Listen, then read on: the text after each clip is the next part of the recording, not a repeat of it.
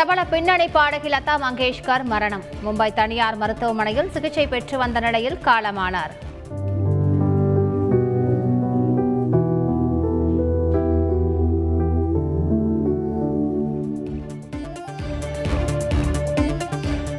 தமிழ் உட்பட இருபது மொழிகளில் பாடல்களை பாடியவர் லதா மங்கேஷ்கர்.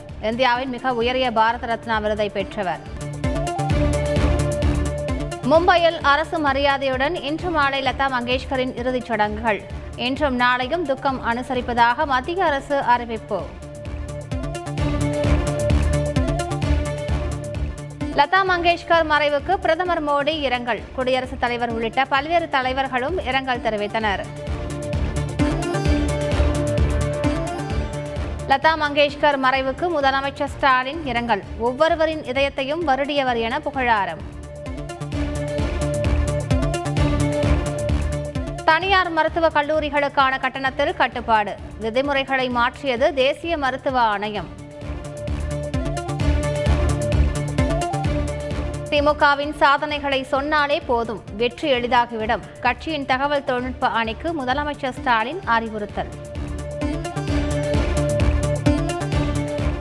ஆளுநரை அதிமுக திருப்திப்படுத்துவதாக அமைச்சர் மா. சுப்பிரமணியன் குற்றச்சாட்டு. கருத்துக்களை கூறுவதற்கே அனைத்துக் கட்சி கூட்டத்திற்கு அழைத்ததாகவும் விளக்கம்.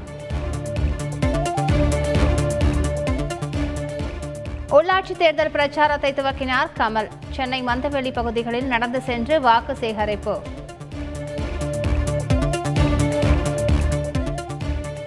ஐந்து மாநில தேர்தல் பிரச்சாரத்திற்கு தளர்வுகளை அறிவித்தது இந்திய தேர்தல் ஆணையம்.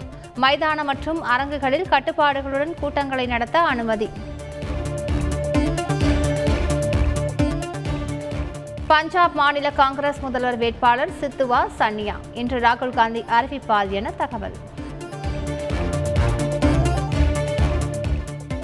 ஜூனியர் உலகக்கோப்பை கிரிக்கெட் போட்டியில் வென்ற இந்திய அணிக்கு பிரதமர் மோடி வாழ்த்து.